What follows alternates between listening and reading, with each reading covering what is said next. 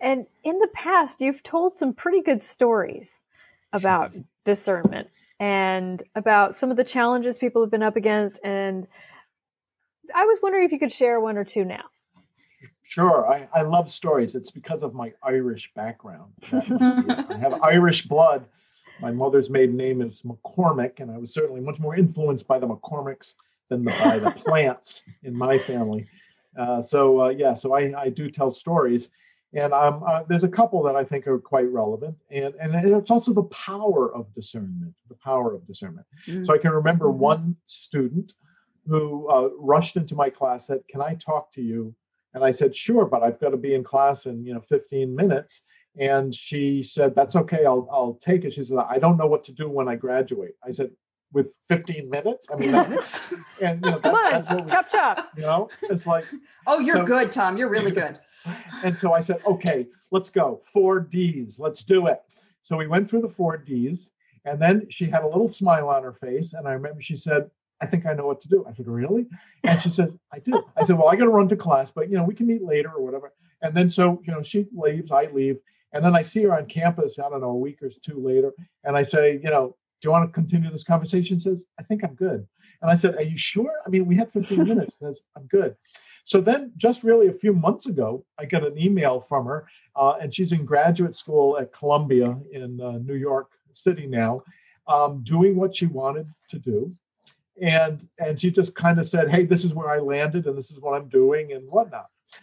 And then another st- student, uh, which I thought was a fun story, um, is uh, uh, this student was pressured by her family to go in a certain business direction. Actually, her families were, were in business, and you know she was supposed to go in this business direction. And I had uh, students do an exercise in class, and uh, it was anonymous, but you know it's kind of a long story. But the bottom line is they were drawing a house tree person and a family doing something together. It's, it's a class on abnormal psych, and we're talking about assessment and, and, and assessments that you use with children in particular. And so she drew something, and no one's name is on anything. And we're looking at these things, and I say, wow, this is really quite an artist. This is really quite beautiful. And she always wanted to be an artist, but her family said, no, you got to go business, practical, blah, blah, blah. And uh, the, anyways, the bottom line is she ended up um, doing art, or she ended up in the fashion industry in New York doing a set design for fashion shows and things like that.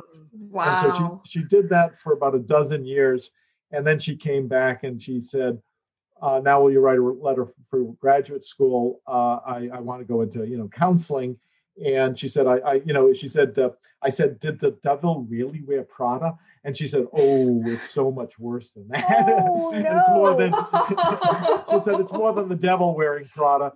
And uh, and but she said, "You know, it's a young person's game, and and I'm ready to kind of move back, uh, uh, you know, to move into another career." And so so anyway, she, she also went to Columbia uh, for grad school um, and uh, with a, a, with counseling degree. Um, and and and then another one, not such a good story, um, is I remember another student who came in, and again she felt pressured to go to medical school. She didn't want to go to medical school, and I remember she was one of the very few students. We don't have that many students at Santa Clara who smoke cigarettes all the time. Yeah. She was one of these people who smoke cigarettes all the time, and her, she a lot of pressure to go to medical school. She didn't want to. I was really worried about her, and I because you know she wasn't doing well in classes, you know, kind of getting C's and things. And it was like, you know, this is not looking good. And, and she said she felt so much pressure. And I said, what do you want to do? And then she was telling me some other things she'd rather do. She said, but there's no way my parents would let me do that. And I said, can I talk to your parents? You know, and I, I said, can I call them? Can, will they call me? I mean, can we invite them in? And she said, no, it's not going to help. And so ultimately, she walked away kind of sad. And she did not want me to talk to her parents, and her parents did not call me or anything like that. And I always wondered what happened to her.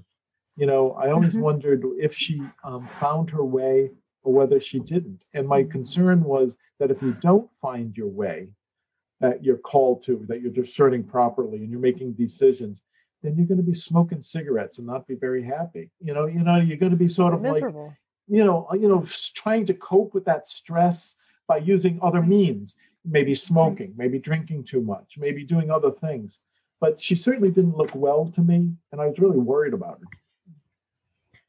So that's interesting because we haven't really touched on this, although I know some of your work is in this uh, area, the relationship between spirituality and health. But but what you're really saying is that you can one can find themselves not just stuck, but um, being or, or, rather so stuck without the direction that seems right for you that it begins to manifest itself in other ways and in ways right. that aren't helpful or productive for you yeah i really worry about that because i think that a lot of people experience you know anxiety disorders depressive disorders addictions whether it be smoking drinking other kind of addictions often because they're not on the path that they ought to be on you know mm-hmm. and they're trying to compensate and right. you hear this from so many people i've heard this from you know so many not just students and whatnot but my patients right. who've spent years down a certain path where you know it's not the path that they wanted and then they start having developing a drinking problem or a depression problem or whatever and this is true not only in terms of career and stuff like that but it can also be true in terms of relationships marriages you know mm-hmm. and all of that uh, and uh, and and and now they're trying to find a way off that path so if i could sort of sum up the the good news is that there's a process mm-hmm. and that people aren't alone in the process. I mean, you talked about the important others who can give you honest feedback. And so um, you can begin to think about it and that it's iterative and that no matter where we are in our stage of life, this is something that we can access over and over again. Um, and for, for the little decisions or for the big decisions um, as, as we go through things. Yeah, I think that's true. Your entire life. And it reminds me, I had one patient, I remember, he was a, a monk, you know, in a cloistered environment. He was in his 80s. And sadly, he was dying of, you know, terminal illness. And he wanted to talk about reflect discernment and review his life.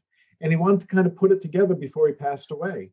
And so he was in his 80s. He spent, you know, almost his whole life, or 60 out of those 80 years or so, mm-hmm. in a cloistered environment and he wanted to kind of talk about discernment. It's never too late.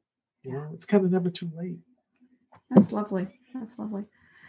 Well, Tom, thank you very much. It's been such a pleasure, um, and I always love hearing your stories and hearing how how people have have used this um, process.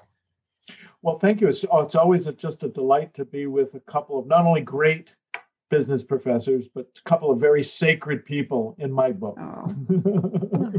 feel like I need to say namaste. I felt the same. Namaste. Thank you Definitely. so much. You're welcome.